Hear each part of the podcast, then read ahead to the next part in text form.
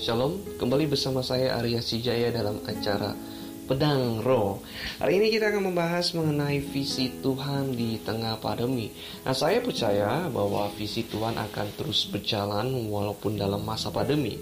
Hari ini kita akan merenungkan visi Tuhan yang saya tangkap dalam Lukas pasal yang ke-1 ayat 17 dikatakan demikian dan ia akan berjalan mendahului Tuhan dalam roh dan kuasa Elia untuk membuat hati bapak-bapak berbalik kepada anak-anaknya dan hati orang-orang durhaka kepada pikiran orang-orang benar dan dengan demikian menyiapkan bagi Tuhan suatu umat yang layak baginya.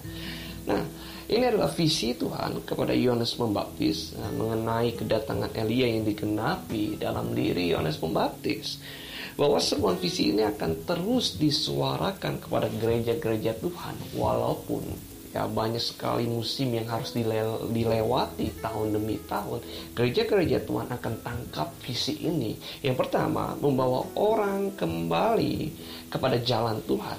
Yang tidak mengenal Kristus dapat menerima Tuhan Yesus Kristus sebagai juru selamat dan mereka yang suam-suam kuku dikembalikan pada kasih mula-mula Pikiran durhaka menjadi pikiran orang-orang yang dimerdekakan dari dosa.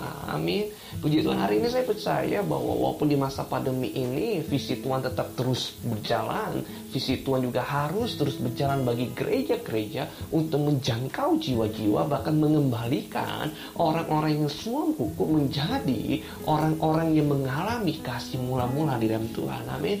Nah, visi yang kedua yang saya tangkap yaitu menyiapkan suatu umat Tuhan yang layak bagi dia.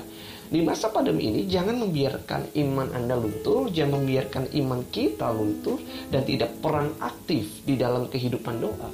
Banyak orang akhirnya uh, karena ibadah online dan pada akhirnya mereka hanya sebatas biasa-biasa saja menyembah dan memuji Tuhan sebatas biasa-biasa saja berdoa hanya sebatas biasa-biasa saja tapi hari ini biarlah kita percaya di masa-masa pandemi ini buat Tuhan sedang melatih kita, Tuhan sedang melatih gereja-gereja Tuhan untuk next level, untuk menyiapkan umat Tuhan yang berkualitas di akhir zaman. Haleluya, amin. So, apa yang kita pelajari bahwa di masa pandemi visi Tuhan akan tetap berjalan. Amin.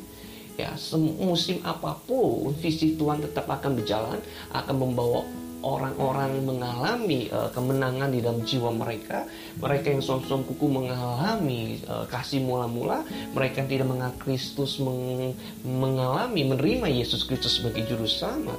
Ya, mereka sedang dididik untuk menjadi umat yang layak di dalam Tuhan.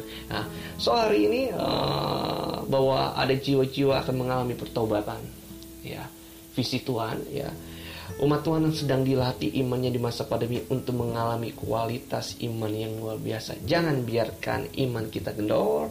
Ya di masa pandemi ini saatnya kita maju dengan kuasa Roh Kudus. Amin.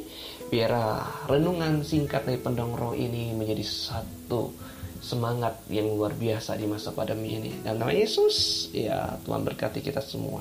Amin.